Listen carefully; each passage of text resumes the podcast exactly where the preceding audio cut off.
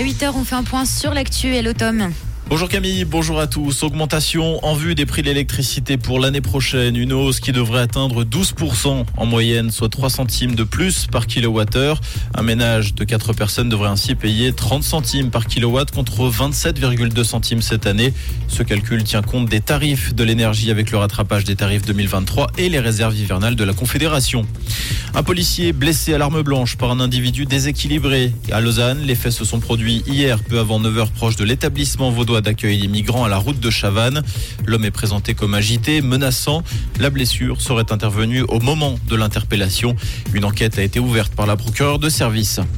Les discours des conseillers fédéraux avant les votations pourraient disparaître des écrans de télévision. Selon le quotidien La Liberté, le débat a été lancé après le dépôt d'une plainte auprès de l'autorité indépendante d'examen des plaintes en matière de radio-télévision.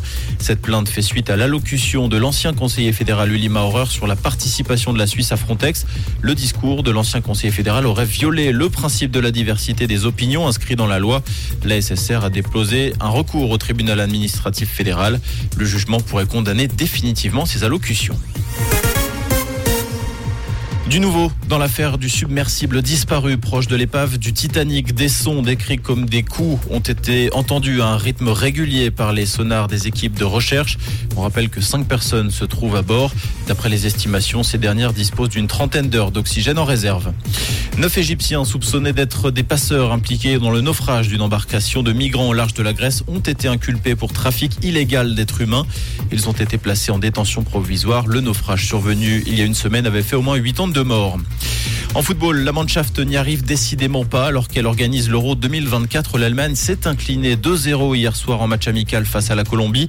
Il y a quatre jours, les hommes d'Antiflix s'étaient déjà inclinés 1-0 face à la Pologne. Ils n'ont plus gagné un match depuis le mois de mars.